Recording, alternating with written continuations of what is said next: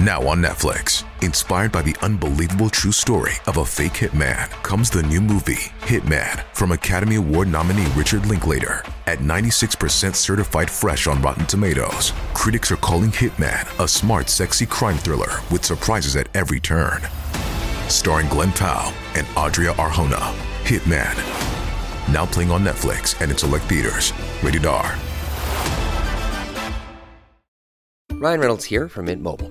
With the price of just about everything going up during inflation, we thought we'd bring our prices down. So to help us, we brought in a reverse auctioneer, which is apparently a thing. Mint Mobile unlimited premium wireless. Ready to get 30, 30, bit to get 30, bit to get 20, 20, 20, bit to get 20, 20, bit to get 15, 15, 15, 15 just 15 bucks a month. So, Give it a try at mintmobile.com slash switch. $45 upfront for three months plus taxes and fees. Promo rate for new customers for limited time. Unlimited more than 40 gigabytes per month. Slows. Full terms at mintmobile.com. We took it all. We brought them to our land. An endless night, ember hot and icy cold. The rage of the earth. We made this curse. Carved it in the blood on our backs. We did not see. We could not, but she did. And in the end, What will I become? Senua Saga. Hellblade 2. Play it now with Game Pass.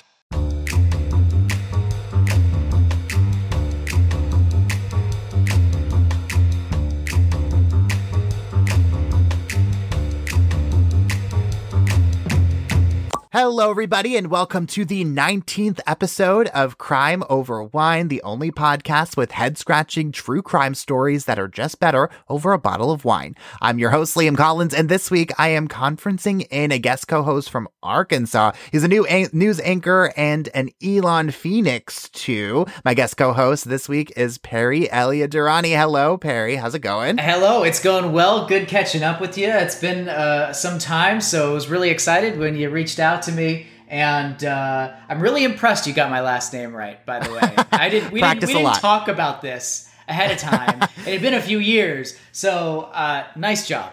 yeah, well, thanks for that. You know, I, I always try to make sure I at least get the name right. Otherwise, we're off to a rocky start. You know what I mean? So, yeah. So Perry is another one of my former Elon classmates and student journalism colleagues too. We met at Elon University in Elon, North Carolina, and now he is the morning anchor at KNWA, the NBC and Fox affiliate in Fayetteville, Arkansas. So, how's that going for you, Perry? It's going great. Been here about a year. Was in uh, Tyler, Texas before that. Eugene, Oregon. So new place, uh, really exciting area. I did not know Northwest Arkansas was as cool as it was until I got here. So it's been awesome. Exploring a lot of outdoor places, and of course it's in the South, so the weather's a lot warmer. Oh, uh, yeah. than it is in my hometown of Cleveland. So that's Oh yeah, I would I would probably guess. I think they're still thawing out, right? I would probably guess by that. Yeah. Oh yeah, yeah. No, Yeah. they're they're.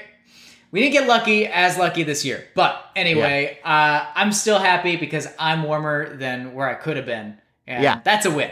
Well, yeah, you know, I'm from New York and I feel this exact same way. I'm sure. Oh, yeah, you- you feel it even more than- yeah. Oh, yeah, for sure, for sure. Well, you know, Perry, um, this is the t- part of the story that I get excited about every single week. Let's talk about wine. Let's do that. Oh, so, okay. This week we are drinking Matua's Sauvignon Blanc. It's a white from Marlborough, New Zealand, and it says you can enjoy in the sunshine or by the sea, but it doesn't give a whole lot of like detail about like what kind of flavors and stuff. So I think we're just gonna have to like pick it out ourselves. Oh what do you no, think, Perry? We'll have to try it. Yeah. Oh. Oh, wah, wah. And, and and again, killing it on these pronunciations because I'm not sure I would have gotten Marl.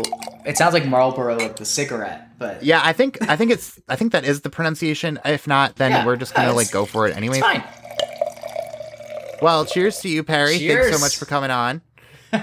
If I could clink glasses through a microphone, I totally would have. I know that's the worst part about this because I love that sound. I love that clink sound. Well, actually, I'll probably do this. Hold on. I, I, yeah. That was pretty good. That was yeah, pretty good. right. Yeah. There you go, right at the bottom of the bottle there.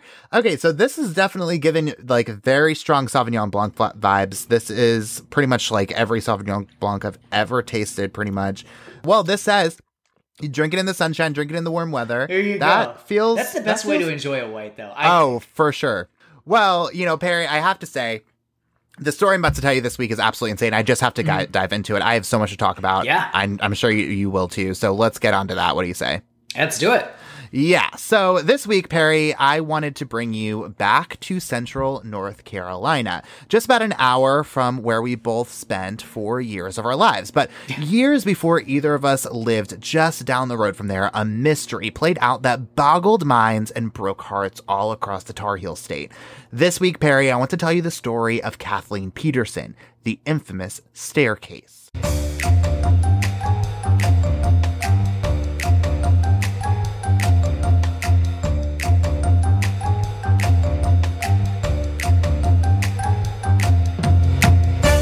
Kathleen and Michael Peterson were living this fairy tale life together, and I mean that so sincerely. The couple was living in this fantastic mansion, and yes, I do mean mansion. To put it into some context, in 2020, the house sold for $1.6 million, like a crap ton of money for North Carolina real estate, even then.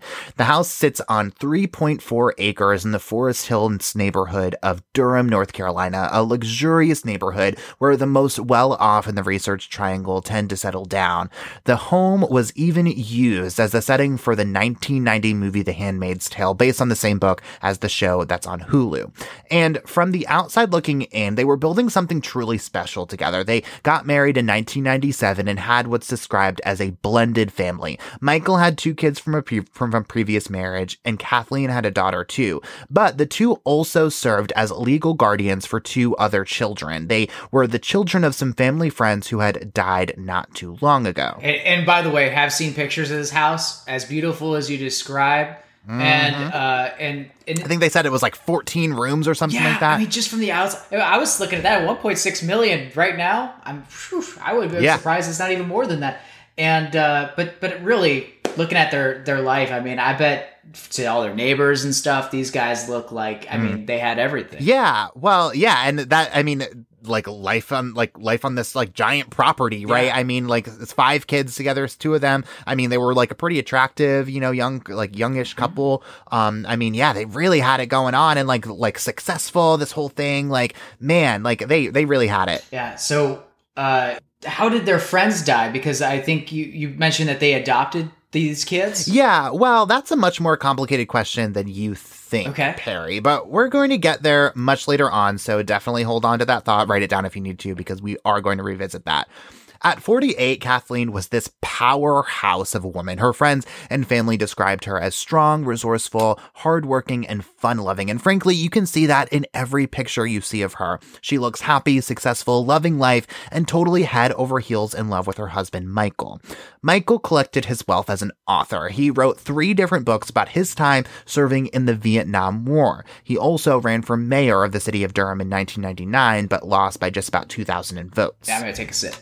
I f- I feel like this is just getting good. I'm, I'm, I'm like, you know, like in the movies where you just start to settle in. You're like, oh, okay, all right, I'm feeling it now. Oh yeah, the music's playing. The music's playing.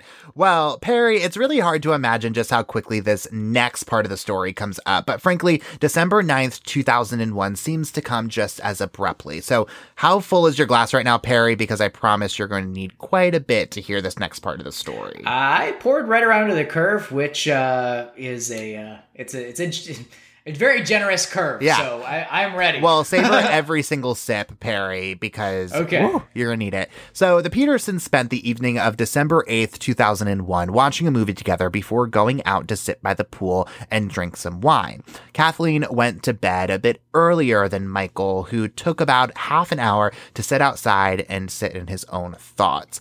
Around 2:40 hmm. in the morning, Michael follows Kathleen into bed, and to his shock, he finds Kathleen slumped over, unconscious, and bloodied at the foot of the home's back staircase, and he immediately calls 911.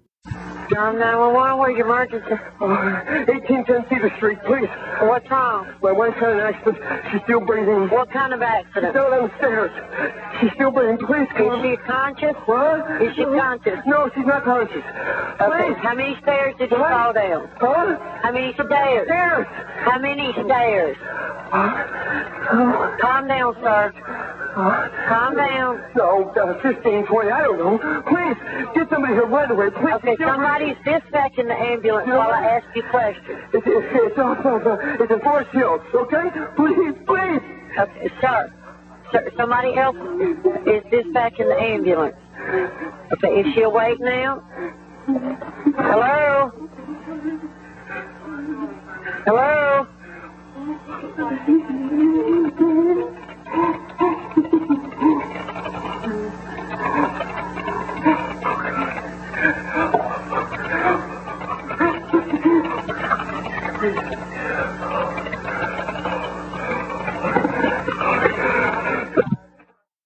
Now, just six minutes later, Michael calls back again. Tom 911, where's your emergency? Where are they? It's 1810 Cedar. She's not breathing. Please, please, would you hurry up? Sir, sir, calm down. They're on the way. Can you tell me for sure she's not breathing? Sir? Hello? Hello? That is that's that is hard. That's hard to hear. Yeah, it is. And you know, it's it's crazy because you know, I you know, listen to this and I let's think back to um, episode six of this of this podcast, the Mariah Woods case, right? And uh-huh. you know, I think of that of that nine one one call, also North Carolina, also a North, uh, North Carolina case, um, you know, and like you know, I think to about Earl, who is you know just frantic, out of breath. Like I see a lot of similarities there on that front, um, because of how like you know he was just running, like you can just tell he was running around like out of breath, and you know, but one thing that kind of stood out to me was like the like like the animations in his voice a little bit. Did you did you catch on to that too a little bit? Yeah, it, it sounded like a like a lot of tone adjustment, mm-hmm. and you know I've never been in a situation like that. I can mm-hmm. only imagine like what you know, like obviously he was caught off guard when he was just asking right. about the stairs. He's like, "What do the stairs even matter right now?" Yeah, I. Th- but then like took a moment to like calm down and then hung up. Like, mm. That is interesting. Yeah, and like you know, like the how many stairs? Like I sorry, I can't help but laugh about because like why the yeah. hell does it matter how many stairs she fell down? Like yeah. you know what a dumb question that is. But like beside yeah. the point. But like oh, I don't know. Like just like it seemed to me like my first instinct is like it was it felt very dramatized. Like it felt very like you know like like almost like this was kind of like a little bit of a show almost. Hmm. Like I don't know. That was just I don't know. I just maybe that's just like the true crime junkie in me, and I'm just like you know really just like wanting it to be something like way more nefarious than what it actually yeah. is. But like I don't like it. Just felt like he was like I don't know. I don't know how to describe it. It just, it, it was like, it was like the, it was like, hello, hello, like, can someone help me? Like, and I was like, whoa, like, I don't know. It just didn't feel, it didn't seem like, like a, like a Southern man. He, he's in his fifties.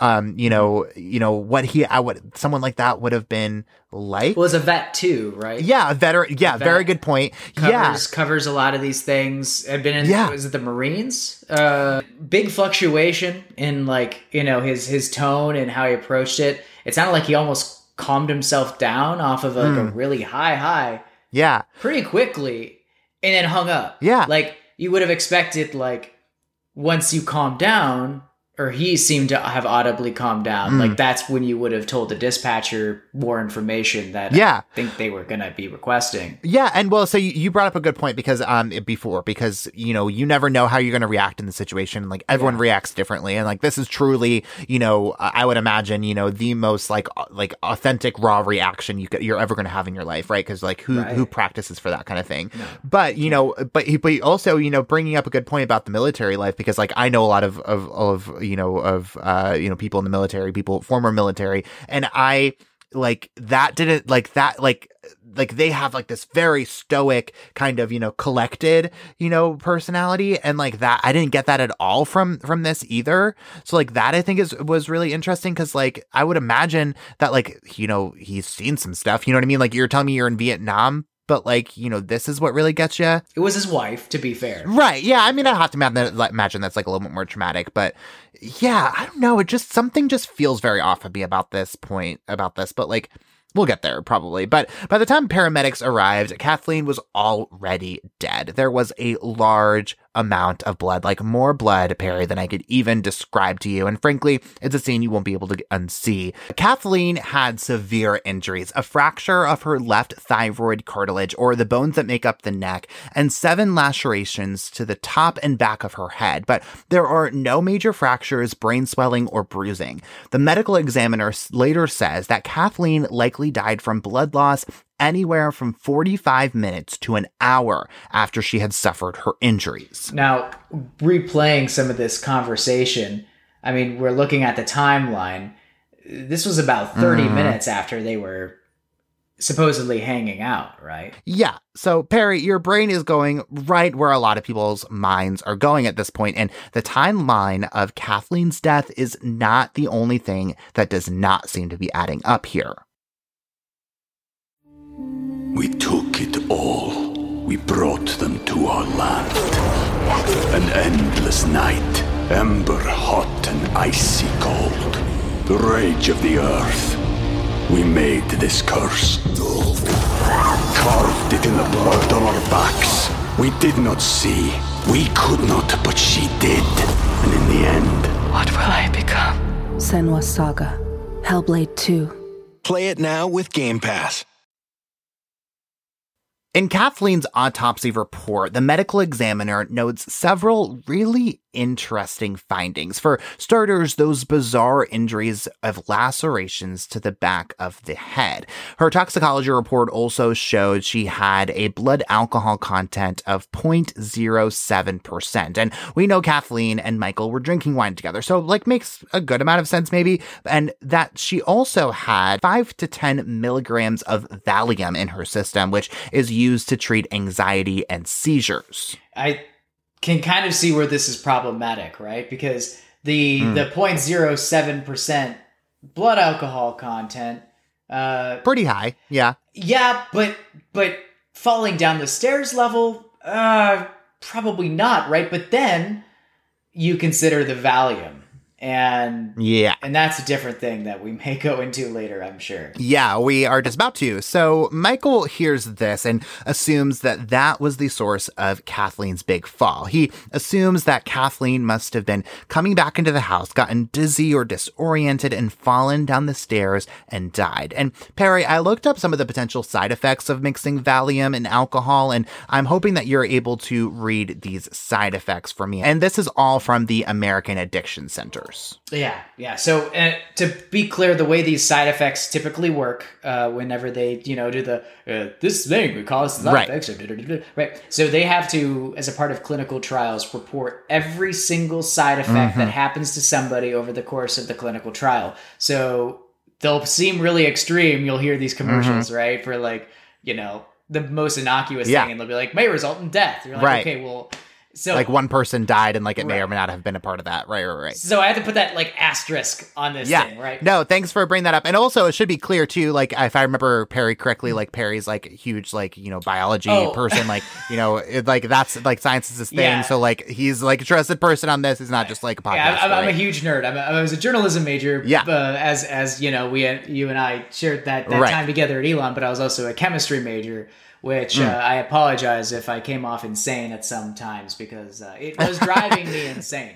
We all have our things. I talk about murder on uh, in my closet. So like you you, know, we, Yeah. we've all got our moments. So Yeah. So listen. Uh, anyway, with that asterisk, right? yeah, go for it. confusion, disorientation, accidents, sedation, stumbling, dizziness, nausea, loss of consciousness, addiction, brain damage, coma, and death. Now, Mhm. we also know Valium, obviously a very strong drug for these kinds of things. I mean, you always people, Right. people reference it in pop culture and things as something they take as a recreational thing.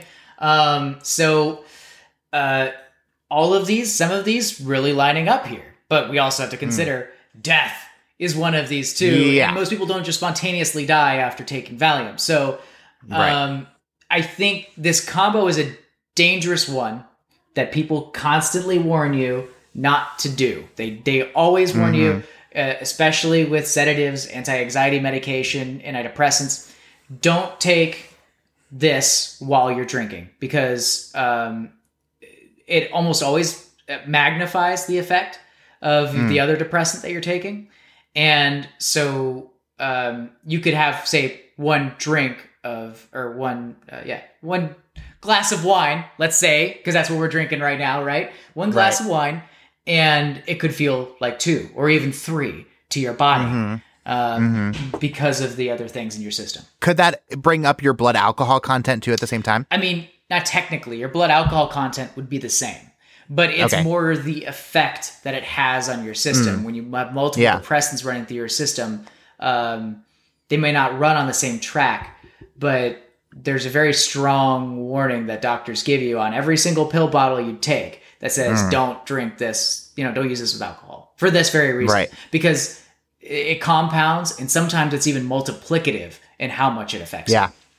Yeah, and I'm also wondering because this is like pretty much the only reference that I've seen as to like the fact that Kathleen was was taking these pills, and so I'm wondering, I guess, why she was taking them necessarily. Like I like because I've never I never saw any references to the fact that she had anxiety or had these these um these illnesses. Not saying that she doesn't. I mean, or you know, I you know, may, you know, you can have these things and not tell anyone about it, right? I mean, no one, you know, there's no requirement for you to do that. So I don't know. I guess I I kind of side eye this a little bit for that reason, only because for for reasons that we're going to get into, obviously. But you know, and, and again, because it, it, feels like very um very convenient, right? You know, they're talking about dizziness, they're talking about stumbling, or talking about loss of consciousness. You know, all these things that like would you know cause you to fall down the stairs at this you know the the, the you know thirty second time frame that you happen to be walking up the stairs. You know, Yeah. So- already a really interesting like thing to add to the pot of Mm. who did this?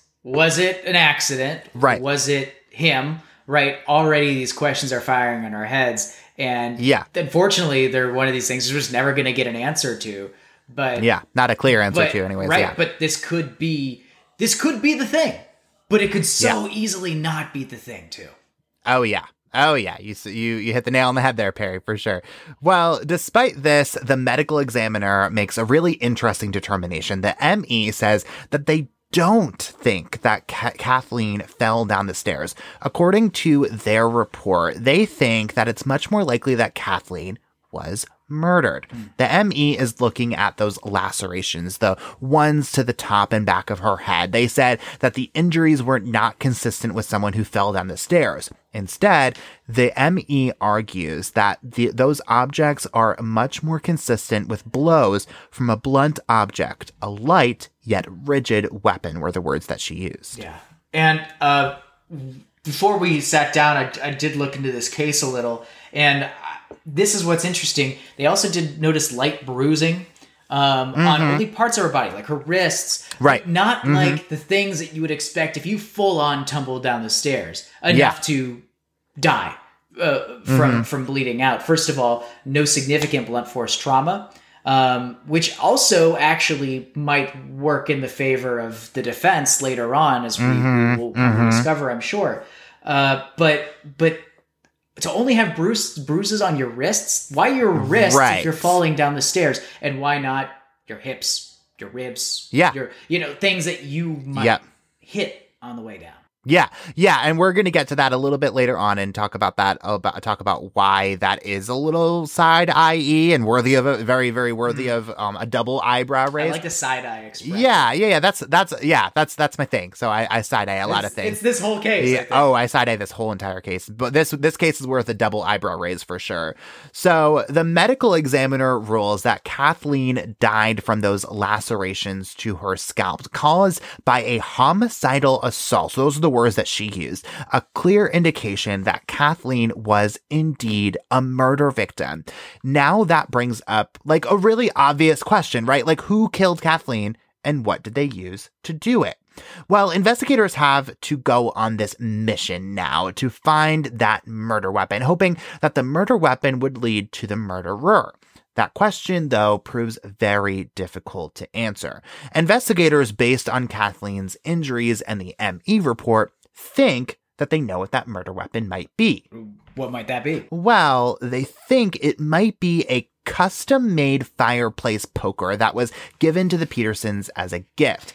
But it's hmm. not that simple, right? I mean, I when have I ever told you a story that's like that simple? I feel like if we wouldn't be talking about this right now, if it were Oh. that simple. No, no, no. This would be like uh, no. This would would, would have been over Open twenty years shut. ago if that was that simple, right? Yeah. Well, then so the problem is that the poker is nowhere to be found. Missing murder weapon, maybe? Yeah. Uh-huh. Well, so obviously this creates some logistical problems for their argument, right? I mean, how can they prove that this very specific, you know, again, custom made poker was used to murder Kathleen if they can't produce it or test it for blood and DNA? But that doesn't stop them from moving forward with this case at all, not even for one second.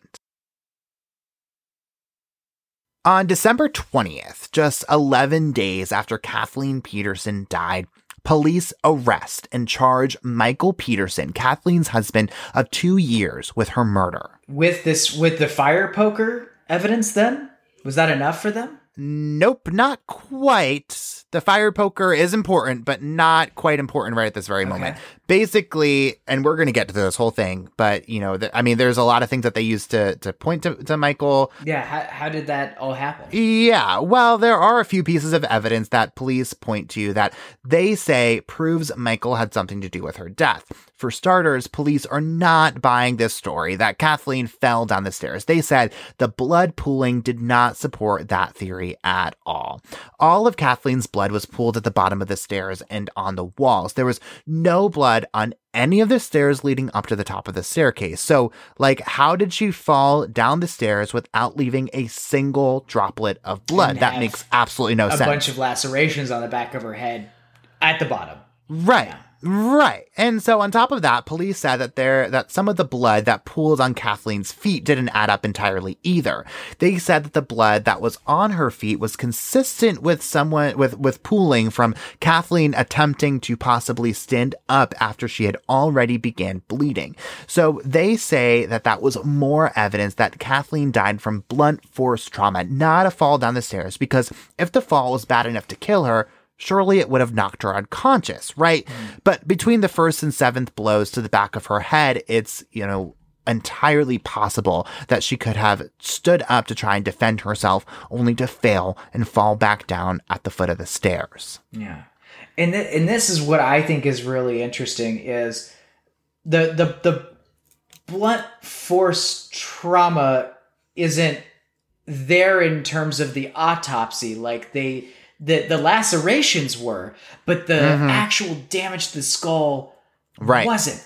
And and that I think is one of the most fascinating bits that kind of goes into mm-hmm. this theory of how did you get the lacerations that were enough to kill you yeah. without something hitting you with enough force to also cause that blunt force trauma. Yeah, and you know, it, and it's kind of crazy too because it, that kind of adds to this like very specific like murder weapon that like they just can't find. Yeah. Like, where did that even come from? So, like, yeah, that is so that is really fascinating like a, too. I totally like agree with really that. Brutal scratch, but like a killer one. Right. And so the and you know uh, the the description of this murder weapon, right, is is so interesting to me because it's talking about a light yet rigid object like what does that even mean really like i don't even really know like a, like like a light average object, object like i think of like a pen like a pen's like light you know but yet like pretty rigid but it wouldn't kill you unless you were like stabbing it with the tip yeah and and you and I we're we both work as reporters and and and have done a lot of this. We've done with a lot of police jargon, and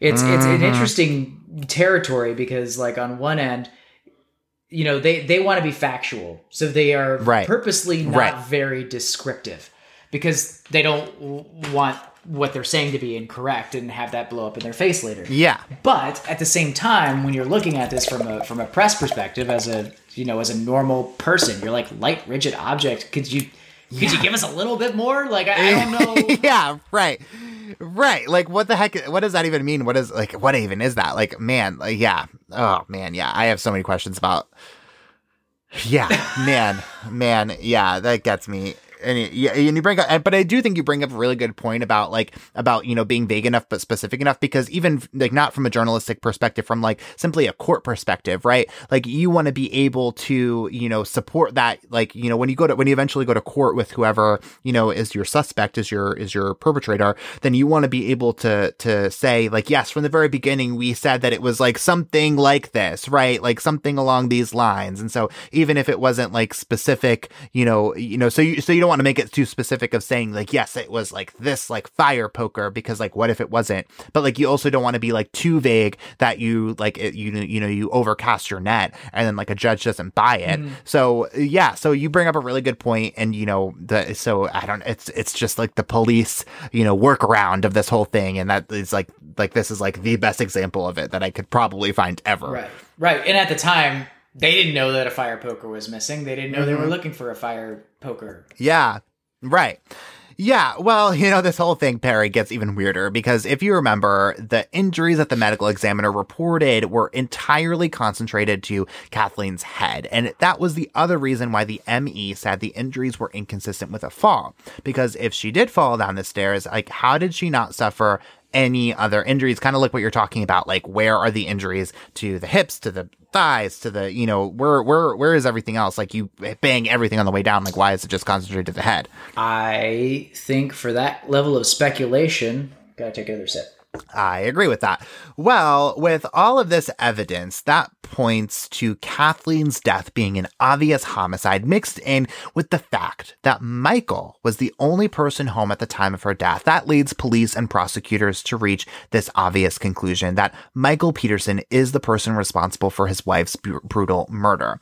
But I mean, that is like the most circumstantial case I have ever heard of, right? I mean, so they have to prove it with some sort of motive. Yeah, just because he was home doesn't make him guilty. Yeah. Right, exactly. And even he, you know, his his alibi is he was out, out at the pool. Like, you know, they have no reason to believe or deny that, right? So, you know, but I mean, man, Perry, like the motive evidence police present is a whopper. So I hope you have your glass and probably your entire bottle handy for this one. Uh, I have both in Good. each hand. Good. Well, there you go. There you go. All you know, all the while that Michael is facing these charges, his children, adopted children, and Kathleen's sister are all saying that they believe that Michael is innocent. But that all begins to change when they learn why Michael may have been actually responsible for Kathleen's death. For starters, reading that autopsy report, which lays out plain and simple that Kathleen was murdered, no questions about it. But then they also learn that Michael was hiding a secret life about himself. This is this is where it always comes around. You're like, okay, I think it's cool, and then you search a computer, you start going through Oh, yeah. documents, and uh, that that peachy outside life that you were describing starts to fall apart. Well, prosecutors said that Michael was secretly bisexual, and they know that because they looked through his laptop and found naked pictures of men and also messages with male prostitutes to arrange sexual meetups. Prosecutors really lean into this discovery, saying that none of his friends or family were aware of this secret lifestyle that Michael was living. No one except for Kathleen. So, prosecutors said that shortly before Kathleen's death, she had discovered Michael's bisexual tendencies and was furious about it and even threatened to leave Michael. Now, Michael denies this, saying that they had problems, sure, but they were working through it because they really did love each other and were trying to save their marriage, even arguing that Kathleen had accepted him as being bisexual and apparently their children had agreed with that. But in all, Michael says that he would never hurt his wife and he pleads not guilty to the first degree murder charge. Interesting. So, how did all this hold up in court? Well, at Michael's trial, prosecutors lay into him, painting him as this secretive, deceptive man who saw his wife as the symbol of a life he was no longer interested in living and killed her to break free and start all over. And in order to do that, prosecutors start laying out some evidence that shows just how much Michael had really been hiding after all of these years. Coming to Michael's defense, his team of lawyers paint some serious doubt about the way the medical examiner is characterizing Kathleen's death. A forensic expert hired by Michael's defense argued the blood spatter in the staircase was indeed consistent with Kathleen falling down the stairs, and not only that, but her injuries weren't consistent with blunt force trauma at all. In fact, Michael's defense team argues that the injuries sustained to her head had to be dis- sustained by a fall down the staircase. Because if Kathleen was really beaten by the supposed fire poker that it really this at this point is just imaginary, right? Then how could there be no hemorrhaging or even a skull fracture, right? I but yet it was apparently enough to for force to be able to kill her. That kind of feels weird yeah. to them. So this is what they think happened. They think Kathleen maybe had one too many glasses of wine that night, like we've all been there, mm-hmm. right? And that mixed with her usual Valium in a way that mm-hmm. really messed with her balance. And she was going inside to turn in for the night when she gets dizzy on the staircase and falls, only to bleed out at the bottom of the stairs without anyone knowing about it for at least the next 30 minutes. Yeah. And, and, you know, if you had just fallen and maybe at some point you start to bleed out, you start to come to like the the thing about her mm getting up and then getting back down again. Mm-hmm. Uh, I mean, it's reasonable to to think that she could have tried to get up on her own, like and call for help. Yeah. Like, no, clearly no one was yeah, coming. Sure. I don't know. And it's just her and Michael. I don't know how far the the pool is yeah, from the distance? staircase. I mean, we've seen the size of this house. Yeah, it's pretty it's big. Massive. It is pretty big. Defense attorneys also say that the specific fire poker they said that must have been the murder weapon is really strange. I mean, how could they be so sure that that was what was used to kill her if they never found it? Well, they have a solution to how they could prove that the fire poker was indeed never used in the murder because the defense team actually has the fire poker. Interesting. How did they find it when police couldn't? Well, they found the fire poker in the house. The fire poker was sitting in the basement of the home, and I guess was either overlooked or ignored by police when they searched the house. And his defense team says that the way it was found proves this was not the murder weapon because it appeared as though it was sitting there for weeks and didn't have a trace of blood on it. Well, so so I mean, how does this how does this all line up? Because that's the whole that's the prosecution's old case. Oh yeah. So how so what did they say to this? Right. Yeah. I mean, that, first of all, I have a lot of questions about. First of all, like how do you find like the supposed murder weapon and like not just like you know say like like you like you found it right? So like why don't you say to, to police, hey, by the way, like this doesn't have any blood on it. It looks like it hasn't moved in a long time. Like that to me is suspicious to the defense team. Why if the fire poker is the prime primary suspected weapon did they not find the fire poker? Like, listen, I know it's a big house, but like, this is their job. Yeah, it's not that big. This kind of stuff. Right. And like and like to be clear, like this whole house is a crime scene now. Like the whole property is a crime right. scene. Like when you find a dead body on it that like has blood everywhere, like you have to close down the entire property. Like you're telling me that like you have this very specific fire poker in mind and like didn't like comb through every single inch of the house and the property to try to find it. Ooh, bad feeling in my stomach about that. It's bad for somebody. Oh, very bad. Very, very bad. Now, because the defense is clearly disputing the physical evidence, prosecutors only decide that they have to make an even better case against Michael, and they go right after his credibility. Mm-hmm. Prosecutors said that basically everything we knew about Michael was a total lie. Not only his marriage and his sexuality, but also his military experience, mm-hmm. the one that he wrote so extensively about. And some of the, th- of the things prosecutors bring up cast some serious doubt on this heroic, picture perfect story he tells about his life. Michael said that he had all sorts of medals, including even a Purple Heart, but when he was asked to produce proof of that, he could only show the actual medals, but he did not have any of the documentation that proved that he was actually awarded it. Plus, Perry, do you remember when I told you about how Michael ran for mayor of the city of Durham? Yeah, yeah, yeah. What's how does this tie in? Well, apparently, one of the reasons that he lost, as reported by WRAL, the NBC affiliate in Raleigh, North Carolina, was because he admitted to lying about some of the stories that he told in his book, including an injury that he said he sustained in Vietnam. Michael said that he has sustained a permanent injury to his right leg in combat, but then later admitted that he had actually injured his leg in a car crash in Japan. It's not really like, oh man, like I guess I just that slipped my mind. If you have a permanent injury, you you don't even have to remember it. You can just look down, right? Well, and like also like not like not only like you know like like different like circum like like circumstances of like how this all happened, but you also like wrote a whole freaking book about right. it.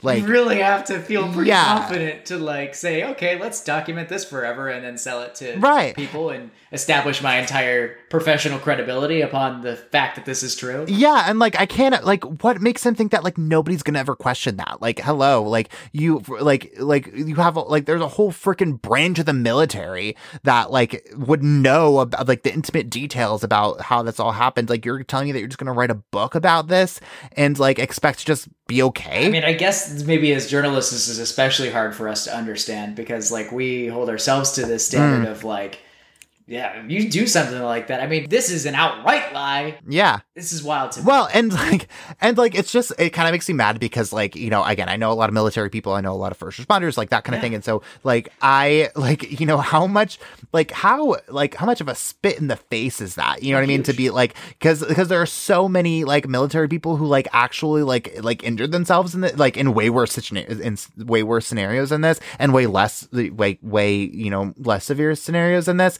And so you're gonna, like, you know, totally lie about this, serve in the military, and totally lie about how you injured your leg, and then write a whole freaking book about it.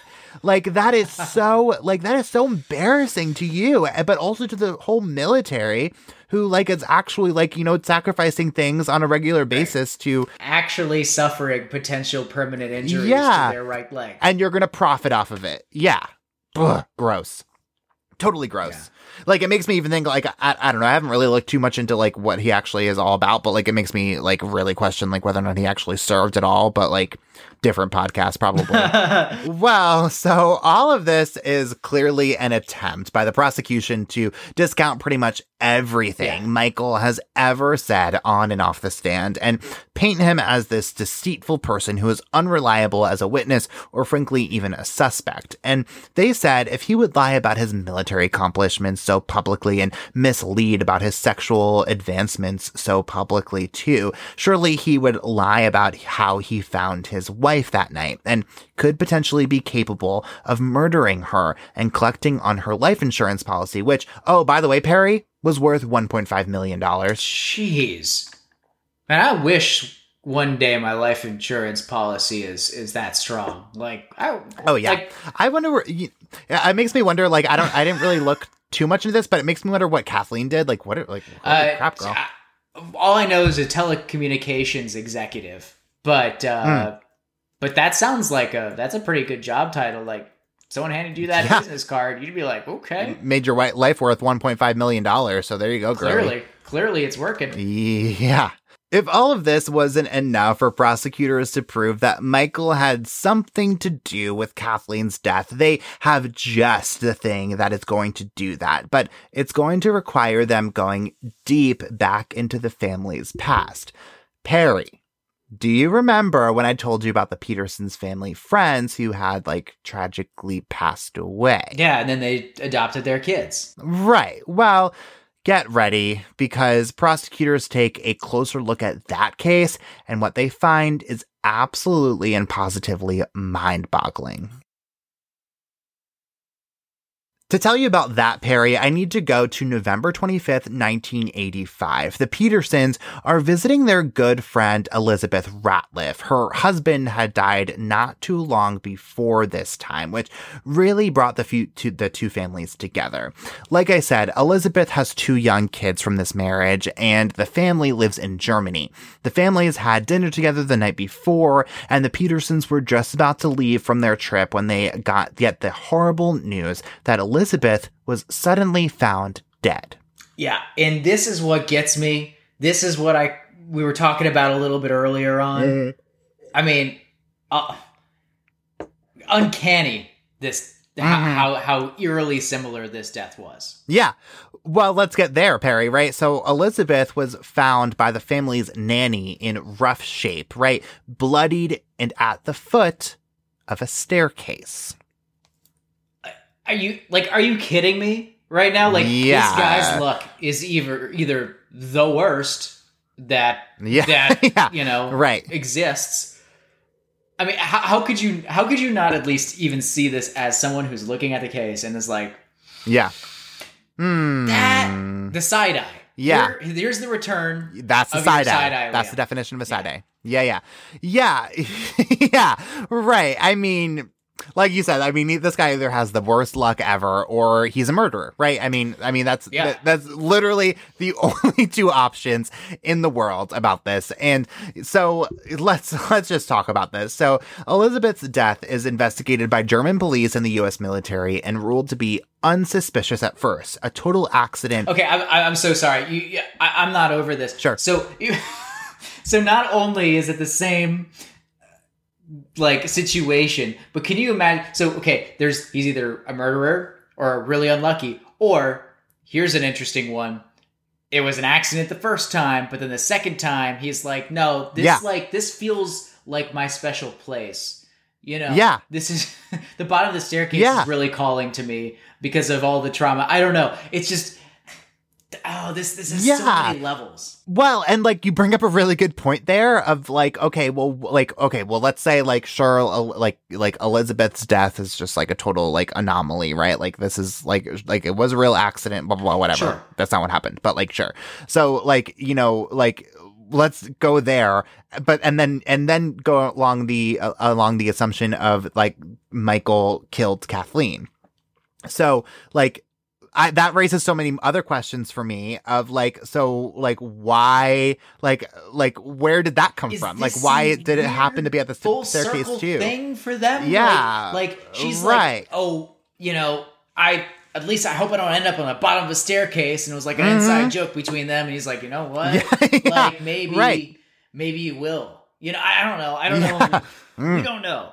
But yeah This is just oh man well after the investigation that's when the petersons decide to adopt elizabeth's two children. But then while police in durham are investigating kathleen's death they get wind of this case in germany too. And obviously like we said, the similarities are just too much to ignore. They interview witnesses and look over reports and find that the night before Elizabeth was found, Michael wrapped up dinner with the Ratliff family and helped to put her children to bed. And based on their investigation, they were able to determine that Michael was indeed the last person to see Elizabeth alive. So they order Elizabeth's body to be exhumed. And you'll all remember when Michelle and I talked about the Stephen Smith case a few weeks ago that this like never happens. And what they find uh, ends up paying off. They perform a second autopsy in April of 2003 and overturn the previous ruling of an accidental death and label it indeed a homicide, saying that she had also died of blunt force trauma to her head. okay. So I'm still not over this. So Me neither. imagine these are all hypothetical scenarios. We don't know exactly what happened. There's my little journalist caveat that I have to add to all of this, right? Okay, so Asterisk. knowing this, Yeah. so if he did commit two murders, dude, the guts on this guy Yeah, for real. to go and be like, well, you know, worked once Mm. with a very close family friend that everyone knew. Yeah. Like, why, if you had this whole house and 100% access to, I mean, this is your wife. Like, it's not like you, you couldn't Mm. have done this anywhere else. Well, and also in North Carolina, like I'm sure you had a gun or something, right? Like, Maybe, maybe we don't. We, but the thing, the point is, is like this is an instant waving red flag. hmm So we go back to that thing of Yeah. like, are you just super bold, or are you Yeah.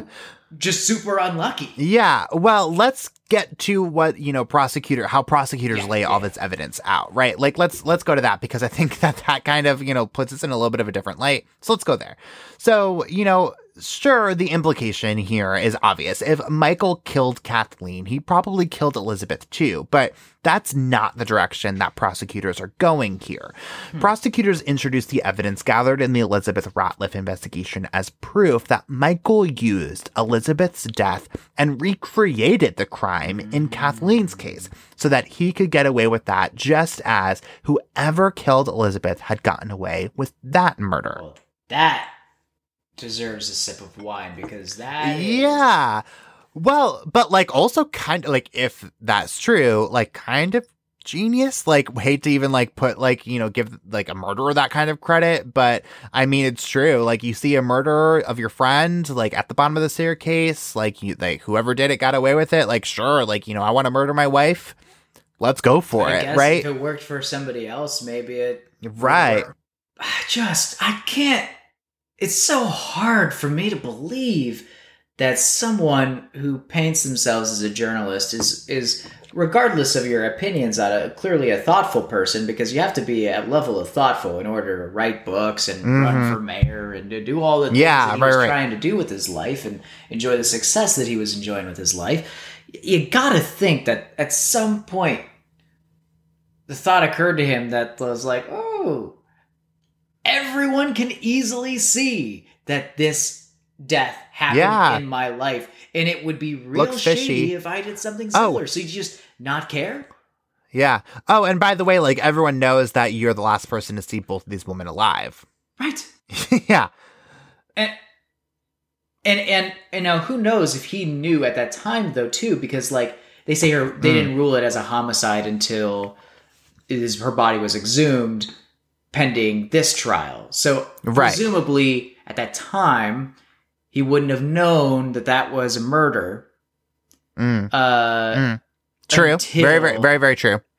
this trial happened after the murder of his wife Yes. So, so, does with that point, so, so to the point, to that point, I think so. They so they exhumed her body in April 2003. His trial began in either late June or early July of 2003.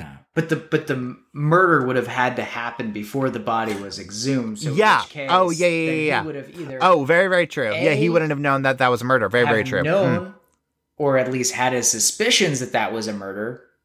B Mm. Been Yeah. involved with Mm. that murder, Or knew the person who did kill Elizabeth. or is just really unlucky. Yeah. Mm. Yeah. I don't listen. I believe in a lot of things. I I believe in, you know, ghosts. I believe in aliens. I do not believe in coincidences, especially when they come involved in murder cases. So, Yeah, yeah. yeah. Well, after a three month trial, one of the longest in North Carolina history, a jury saw what so many other people saw and like what Perry and I are seeing right now that Michael had ruthlessly killed his wife Kathleen to start over and tried to get away with it all by convincing police that she had simply fallen down the stairs and to her death. On October 10th, 2003, Michael Peterson was convicted of first degree murder and sentenced to life in prison without the possibility of parole. So there it is. Podcast over. Oh, no, no, no, no, no, no, no. Podcast is not over, Perry. We still got like three more pages to go through. Okay, good because I got like three three uh fourths of this wine bottle to get through. Yeah. So Oh yeah, you you're gonna need that too, Perry. So savor that one. So you know that is not the end of the story, not even close. So buckle in, pour another glass if you need to, because we still have so much more to talk about. Michael's defense attorneys decide that they are going to appeal the conviction. I mean, like, what do they really have to lose, right? But they end up laying out a pretty strong case for reversal. Michael's attorneys argue that he did not get a fair trial, saying that the prosecution had withheld multiple pieces of exculpatory evidence, or evidence that the defense could at least use to try and prove that their client did not commit the crime. Brady and Giglio laws are in place for this very reason. They guarantee the right for defense attorneys to have access to all of the physical evidence that prosecutors and police collected throughout the course of their investigation so that they can have the opportunity to dispute it, of course. For starters, they bring up that poker, that freaking poker, right? The one that prosecutors swore was involved in Kathleen's murder, but that they could not produce. The defense said that prosecutors did know that the poker was in the house and had no evidence of being used, but didn't produce that to the defense. I mean, that makes sense, right? How could they be able to know about the poker enough to say that the injuries matched up to that specific homemade poker if they didn't know where it was? Plus, even if they didn't have it, how were they allowed to introduce that into evidence? I mean, that's totally hypothetical and a bit of a reach, right? To say that you know that specific poker that was missing at the time of the investigation somehow matched the wounds if you don't even have that poker to prove it. Right, right, and this whole thing is just so shady too. Because on top of this, the uh, they later came back and presented their own poker. The family Mhm. did one that they had found, and they said, "Oh, you know, it was sitting in a dark corner, and uh, Yeah. it couldn't have been that one." So, like, which poker are we even talking about? Because the prosecution said, "No, that's not the poker that I gifted uh, to Mm. the family," and so now the pokers aren't even lining up. Yeah. Well, and so yeah, to that point too. So it was the sister, I believe, right? That that the, that the gifted this poker, of, right? of Kathleen that gifted Yeah. the poker, and she said, "Yeah, that's No. not the poker that I'm talking about. That's missing. That's a different poker." How, and, and I- I'm sorry, maybe this is just what happens when you have a really nice house, but who has two fire pokers just like Yeah, and I, you know, Perry just had that same thought. I'm just to be sure. again, like McMansion. Let's keep this in mind. So, like, Yeah. maybe they have multiple fireplaces, but why do you need two custom-made pokers? I, I don't even have one. Yeah. Yeah, that's that's my life goal. All right, yeah, right. Even when I had a fireplace, I like was using like the extra wood to like try to get it going. And like, you just have like multiple pokers sitting around that like may or may not have been used in a murder. I feel So- fancy. I've got a gas fire, and that the, the poker's not quite useful. yeah, right. So next, the defense points to blood spatter evidence, and not only the blood spatter that they argue was consistent with the fall, but also the lack of blood spatter that proves that Kathleen was not struck seven times with poker, or at the very least, not by Michael Peterson. To prove that, they point to Michael's shirt, which was collected the night of the murder. The defense says that there was no blood spatter at all on Michael's and the prosecution knew there wasn't. And how could a person who committed a, a murder with as much blood as was found at the foot of the staircase that night not have a single droplet of blood on his clothing? And the reason the defense uses this in their appeal for new trial is because that night police looked over the shirt and said there was no blood on it at all, but also said that they used black lights to look the shirt over and found no traces of blood and didn't turn that information over to the defense before the trial. and that's that's going to get you in trouble and Mm. it's interesting because like in one way this works in the defense's favor obviously because they didn't receive this information it's critical Yeah. to the trial and and uh, you know we're, we're well, i'm sure we're getting to the point where you know okay now we have to go back and take a look at this Yeah. but it's also interesting too because your shirt's completely clean. I mean, we heard Yeah. the 911 Mhm. call, Mm. um, and you can look up the pictures. I mean, it's a, a big pile of blood, um, and it's odd that it wouldn't have a drop of blood Mm. on him. Yeah. Uh, you know, I would almost suspect, even if he was innocent, that the shirt would have a little bit of blood. Yeah, and like also uh, to that point, like uh, like I even look at you like even more with a little bit of a of like my famous side eye because I like why like if I found my my wife at the foot of of a staircase, dead, unconscious, whatever, with that much blood everywhere, like you're telling me that you didn't like grab her, like you know, like instinctively, like try to do CPR or something that like would have gotten some sort of blood on you. And then there was also too like so, like there was some reports reporting that they um that they found blood like like on the inside of his shorts. And like that was like the only blood that they found which was kind of strange. So yeah i don't know. And like but also too like so like there's the possibility i feel like if if if, if all that is true that we just talked about that like this must have been you know how how this like should have played out then like then that leads to me like the only other option is oh well he changed his clothes. But then like Mhm. where are the other pieces of clothing that like would have had to have blood on it and like why With did he change his poker? clothes with the with this mysterious fire poker right exactly Not, not the not number not fire poker Yeah. number two, but fire poker number one. Right, exactly. So yeah, oh man, and so but then that like leads to the obvious question of like, okay, well, like, w- like why did he change his clothes? Why did he feel the need to change his clothes? Like that just makes you look so suspicious. Yeah. Yeah. Yeah.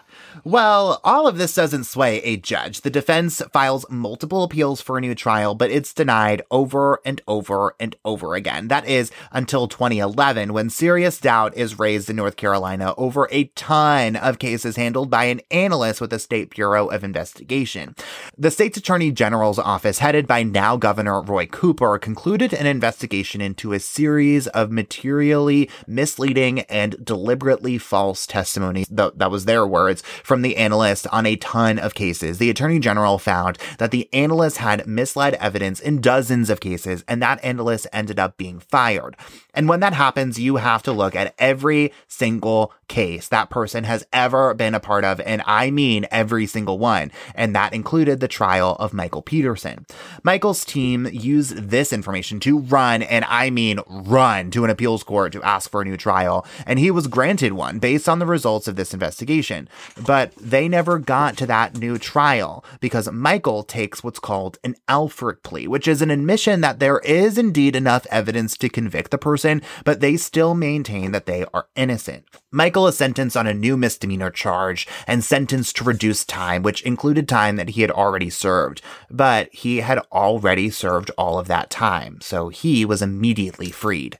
And this is wild because I mean now we take this into present day and Michael is free. I mean Mm-hmm. he has that label of, of convicted murderer because he took the Alford plea, but Right. the end result was he's living his life and and wrote multiple books about this Yeah. case. I mean it's it's it's wild to think So that which is uh, gross. Uh. all of this comes down to a trial and and and the the the, the people in question and, and i think it really highlights underscores the importance of you know the kind of work that we don't see behind the scenes Yeah. that leads up to the case because i mean rightfully so in our country if there is some kind of thing that skews the trial that could affect someone the rest of someone's Mm-hmm. Yeah. life Oh, absolutely. that Yeah. that brings the whole thing into question and so baffling that that the analyst here would mislead evidence would not Yeah. include blood spatters that would compromise a, a, a major case that would compromise some families potentially getting justice if if this is um, what he did so Yeah. Well, and that's why, you know, and, and that's exactly why, you know, we should be holding police, investigators, analysts under, you know, such an intense microscope, right? Because Yeah. their work, every single piece of their work really does matter. And you not only can impact that one case, can impact dozens, hundreds of other cases, you know, depending on how big this, this mistake or this, this, you know, lie is, right? And so, you know, and so let's just go to now, you know, where, how, how this Alford plea, you know, affects the case, right? Because on paper, Right. sure, you know, this is a, oh, this is a closed case, right? In terms of prosecutors, in terms of investigators, they found their guy. He admitted, not admitted to doing it. So in their, in their terms, case closed, right? But right right who, who's in jail for this? No one. right The, he, you know, takes takes a plea, takes a guilty plea, a pseudo guilty plea, and yet we're and you know, and he he maintains his innocence. So we're not looking, but but we're still not looking for for somebody else if he really is innocent. But we're also not, you know, holding Michael accountable if he's really guilty because he's out of jail and he could Yeah. he could potentially do this to somebody else. and and there's so many questions still out there i mean i i feel like it would be so frustrating to be you know i guess related to this case as a family member Yeah. or as a as a Mm. neighbor or as someone who cares As about a people. investigator, yeah, yeah Mm. a- in a in a personal level because it's like well i'm never gonna have this answer now Mm. yeah, and right, and what I thought was true, what I thought we when we got that conviction, you know, uh, apparently wasn't, or maybe it was. But that's just the thing. When there's a botched trial and and we Mm. find ourselves in these situations, like we never get to know. And I think that if Yeah. you're part of the family that lost a loved one and you're he deserves look- to know. you're looking back on this and and you if if you believe that he did this that michael did this you know i i can't imagine what that must feel like knowing that he is out of jail doing his Mm. thing writing books you know and about profiting yeah profiting off of his wife's brutal uh, at the very least death like ugh, so Yeah. gross I, I will say I, I mentioned these books a couple of times. I do believe that those the, the proceeds from those books did go Yeah. to charity, But That- but yeah, yeah. nonetheless, I mean, I do think that he also got several deals on top of this. He, he used some of this publicity um, as, if you believe he's innocent, maybe he should have. Yeah. But but nonetheless, he this this propelled his career forward, which Mhm. is just Yeah. Well, and he wrote other books, and I'm sure that, the, you know, the, the, even if he's not directly profiting off of these books, I'm sure that, you know, it, like you said, it raised his profile to collect money off of his other multiple books, which by the way, oh, by the way, he also lied about, like, not even the point, but yeah, it makes me, that makes me want to throw up. and and then there's still this lingering interest in his case. There's uh, I, I can't I think we mentioned it earlier. I, I can't really remember. The the wine's been doing a good job, um, but. but there obviously multiple there's a netflix series there's an hbo series Hmm. and to just throw even more shade on this he was involved in the original netflix series to the point where he formed a relationship with one of the editors yeah. of that Netflix Yeah. series. So even after this case, even after this is all done, if you believe that he's guilty, you're this family member and you're seeing this guy, I mean, literally having relationships with Uh. the people who are making the documentary about something that changed your family forever. I mean, ah, I can't imagine Mm. Yeah. the sting. Yeah, seriously. Well, you know, at least from an investigative standpoint, right? You know, justice has been served question mark i don't know but you know like kind of what you alluded to perry you know michael's family had changed their mind about his involvement in kathleen's death. They had all decided that they knew michael was guilty. Kathleen's daughter filed a wrongful death lawsuit to try and get some justice for her mother's death. Michael ends up filing for bankruptcy in rebuttal but kathleen's daughter objects and they end up reaching a settlement for a whopping $25 million in, two- in 2007 Okay, this is going to sound terrible, but uh, my first instinct is, wow, it must be nice to be sued for $25 million. Like, does this guy have $25 million Mm. to burn? The, the whole point of the prosecutors were making was that he was Yeah. possibly using this uh, murder to collect life insurance money of like Yeah. one point something million. Like, Mhm. but yet he has 25 million or at Yeah. least can be sued Well, for it. Yeah, and he, you know, he he files for bankruptcy, but then you know, a couple of years later, it's like, okay, actually, like I'm not bankrupt. Like I do have twenty five million dollars to give you because you know you think that I killed your your or your mom. So yeah. Yeah. Well, you know, Perry, that is really where things stand with Kathleen's case today. But, you know, this is there is this wild theory, and I do mean wild, Oh, about so what may have excited for this. happened to Kathleen. I know you are. If it indeed was not Michael after all, and it's just too crazy for me not to tell you about. So let's go ah. there. Yeah, we'd be doing people a disservice if we didn't tell them. Oh, 100%. The owl theory. It is called the owl theory. And yes, you're hearing that right. It's it's the bird. Okay, it's the bird owl. and yes, it is because supporters of this theory believe that an owl may have been the one who killed Kathleen. This theory is based off of the fact, and yes, it is a fact, that police had found feathers and microscopic feathers too um, in Kathleen's hair and on her clothing. So the theory is that Kathleen was attacked by a barred owl outside of the house and she ran inside, and that is when she tripped and fell down the stairs to her death. So it's it's hard when you're when you're weighing this because like someone's dead, right? And you don't want to like Mhm. make light of that. However, it is This theory is ridiculous. it, it is a ridiculous theory but but the thing is is what if, what if like let's let's just let's just imagine because can you imagine if if, if an owl had flown in literally killed your wife and now you're Yeah. on the hook in this multi-year long you know for for for decades and and and you're sitting in jail like man this owl like i swear Yeah, seriously. I told her we should have moved to somewhere they didn't have. Know, Yeah, specific right, right, of right. But but going into this, I mean, these attacks aren't uncommon, and if you look at the patterns Sure. of the damage, there's actually really interesting diagrams that show how the Mhm. talons of an owl could have actually lined up. It would have lined up with the fact that she had these deep scratches, but Mhm. not the blunt force trauma that you maybe would have expected Yeah. with this kind of death. Uh, would Yeah, have made but- actually a lot of things make sense except for the fact that would an owl really just outright kill somebody at the Yeah. bottom of the stairs? Yeah, And you know- be in the house Mm. too. I don't know. Yeah, you know, you know, I think I thought about this a lot, and like, sure, like these, like you said, like these, these attacks are like pretty common. Like they do tend to attack people kind of out of nowhere, seemingly at least. So like, okay, but like, I just think so. Like the thing that gets me is like, okay, if she was attacked by this owl. Like out, like uh, to the point where she fell down the stairs. Like, wouldn't there be and like there are like feathers all over her? Like, wouldn't there be feathers like all over her body, in her hands? Like, Right, you know, would have at like, least gotten like a glancing like grab at the owl, Yeah, some feathers. right. Just- we wouldn't be finding Well, in my yeah. in my imagination microscopic microscopic. Yeah, unless like this owl just really really went in real fast and got out. I Yeah. mean, that's the only thing that I could think of. It was really interesting too the way this came up because I believe it was like a neighbor of the of Mhm. Michael who first brought this. He was also a, a lawyer and he said, uh, Mhm. you know, here's here's here's the theory that I have. This is years after the case first started, and um, and then later in an interview, like with the defense attorney, they were like, okay, well, what about the owl theory? And they were like, well, we think it's possible, probable even, but the reality is, is that I'm not going to rest my entire defense. Case yeah,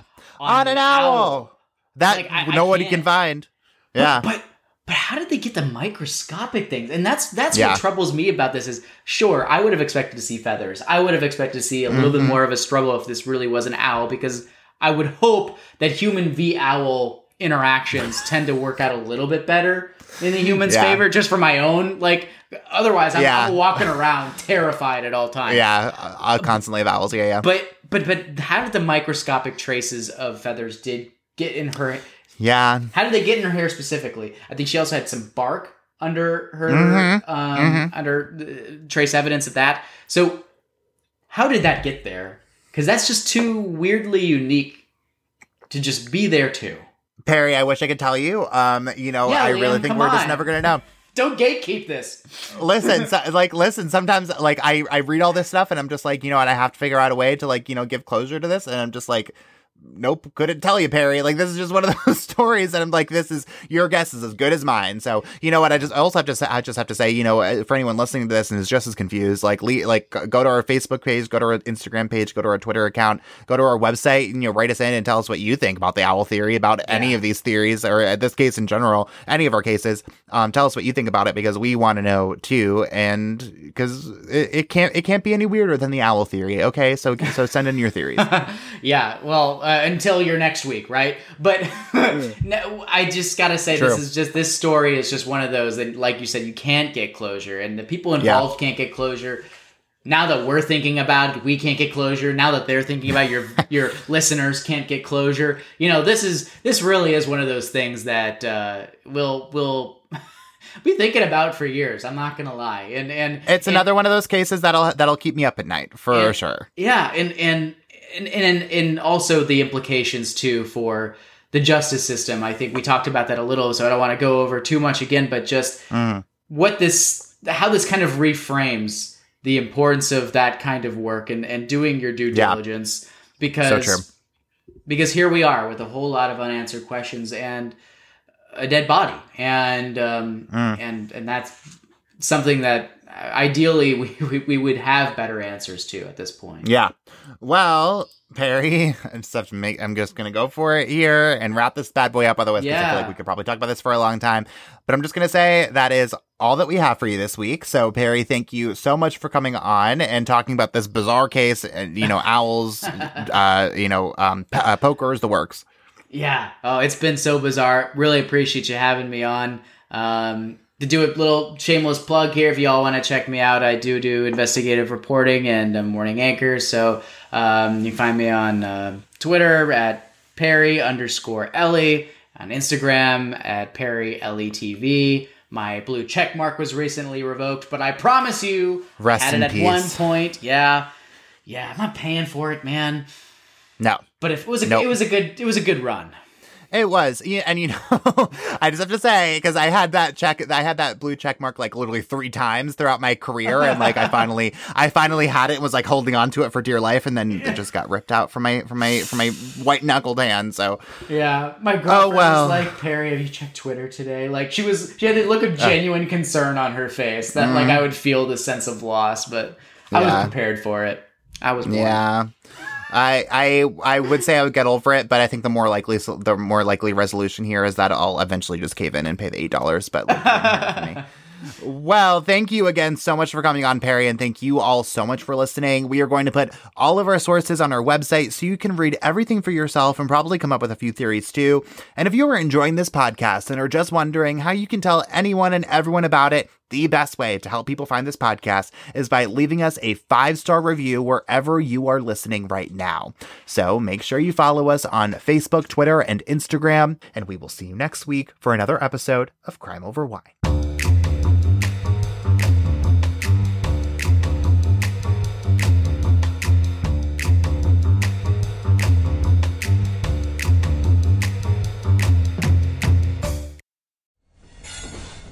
Proud member of the PodNooga Network.